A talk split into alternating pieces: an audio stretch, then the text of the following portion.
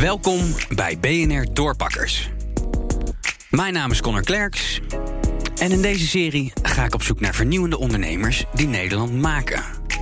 Mensen die hun branche anders aanvliegen dan de concurrentie. En zo tot bijzondere concepten komen. Vandaag ben ik in Amsterdam, waar iets vreemds aan de hand is. De jeugd is namelijk een wel heel oudbollig spelletje aan het omarmen. Boel met een biertje erbij. En dat doen ze bij Mooie Boel. Inmiddels zijn er vestigingen in Amsterdam, Rotterdam en Delft. En er komen er steeds meer bij. Rogier van Genuchten, oftewel Rogo, is de oprichter. Speeltuinen voor volwassenen waar je kan jeu de boelen, uh, karaoke kan zingen, uh, bordspellen kan spelen, heel veel. Uh, je kan er sjoelen. Het is eigenlijk voor ieder wat wils. We hebben een partnership met onze grote vriend Ron Blauw. Uh, die zit in elke stad. En lokaal vullen we dat aan met een, uh, met een, een restaurant dat een lokale achterban heeft. en dat is het idee. Dus je moet laagdrempelig kunnen eten, maar wel van kwaliteit. Je moet spellen kunnen spelen met vrienden en met andere mensen. en het vindt allemaal plaats in redelijk hoge hallen, metaalfabrieken, uh, een beetje rauwe randjes. Hoe goed kun je eigenlijk uh, Jeu de Boelen? Het, het, verhaal gaat altijd dat ik, mocht het heel spannend worden, dat ik vaak een drankje te veel op heb als we ver in het toernooi zitten. Nou, nu zitten we nog aan de koffie. Zullen we even een balletje gooien? Laten we dat doen, ja. Hij is heel, hij is heel rap, is hij. We zijn juni 2018 geopend, anderhalf jaar. En daarvoor zijn we wel 4,5 jaar, 5 jaar bezig geweest met events. Festivals uh, door het hele land. En uh, pas in 2018 vonden wij de tijd rijp om een echte bar te openen. Oh, talent.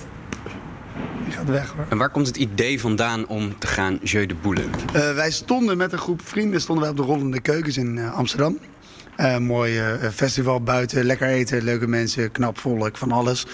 Alleen we hadden niks te doen. Dus we misten een beetje dat, dat element van... ja jongens, we staan hier weer, maar wel weer met elkaar.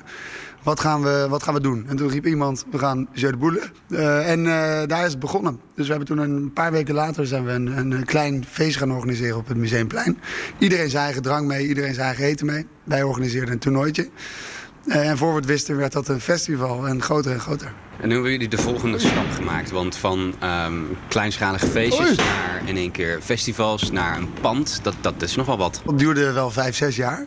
Um, we hadden niet per se van tevoren bedacht dat we gingen toewerken naar een, naar een keten of een, een, een groep van verschillende uh, zaken in verschillende steden. Misschien wel verschillende landen straks. Um, alleen het begon met zoveel gezelligheid. Op een gegeven moment wil je meer gezelligheid. En dat werd groter en groter. Zo, lekker balletje. En nog eentje.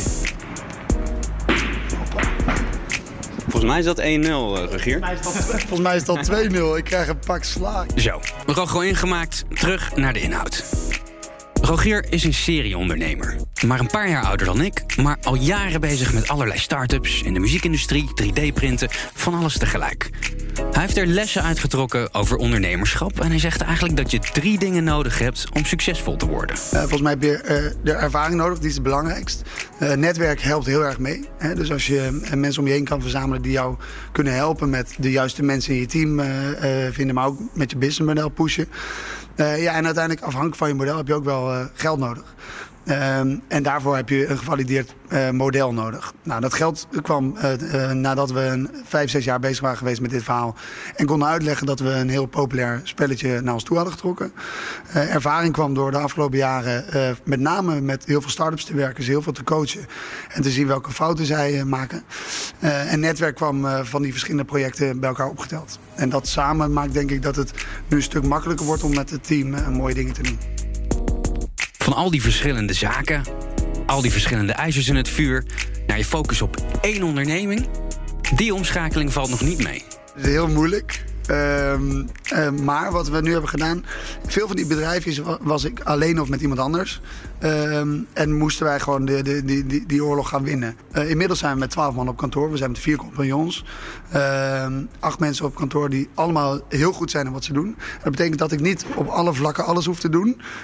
Hè, maar dat ik veel meer de hoek kan kiezen waar ik denk goed in ben. Dat is eh, locaties vinden in steden. Zorgen dat ze worden verbouwd binnen budget en binnen, binnen planning.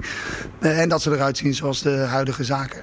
Uh, dus er is heel veel ruimte in een goede bedrijf om steeds meer je eigen rol te kiezen. Want anders ben ik wel na twee jaar helemaal kapot verveeld. Dus het is goed dat we die ruimte gecreëerd hebben.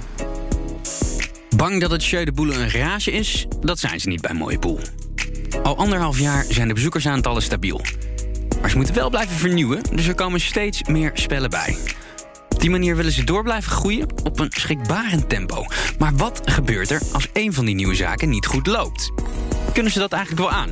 Uh, ja, ja, dus we zijn uh, bewust, uh, we, zijn ook naar Delft gegaan. Delft is natuurlijk iets kleiner. Maar juist daarom gaan we er ook naartoe om te laten zien aan onszelf en aan de financiers van dit, dit model werkt overal. Stel nou dat bijvoorbeeld in Eindhoven niet lukt. Uh, we zorgen met onze financiers ervoor dat we, en met ook wel de groei van andere uh, exploitaties, uh, dat we een gestaag groeiplan hebben. Dus wat we dit jaar gaan doen is we willen elke twee maanden er één openen.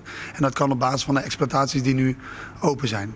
Ehm, het moment dat er één of twee niet gaan lopen, ja, dan zullen we een beetje pas op de plaats moeten maken. En met name focus moeten hebben op hoe zorgen we ervoor dat die tenten verbeteren. Dit was BNR Doorpakkers voor nu.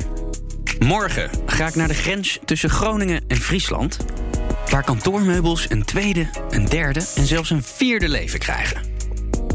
Mocht je nou iets kwijt willen over doorpakkers, of iets anders tegen me willen zeggen, zoek me dan gerust even op op Twitter of LinkedIn. Ook daar heet ik Connor Klerks. Tot morgen. BNR Doorpakkers wordt mede mogelijk gemaakt door Rabobank. Ondernemen is vernieuwen, want wie vernielt, blijft groeien. Kijk op rabobank.nl/groei.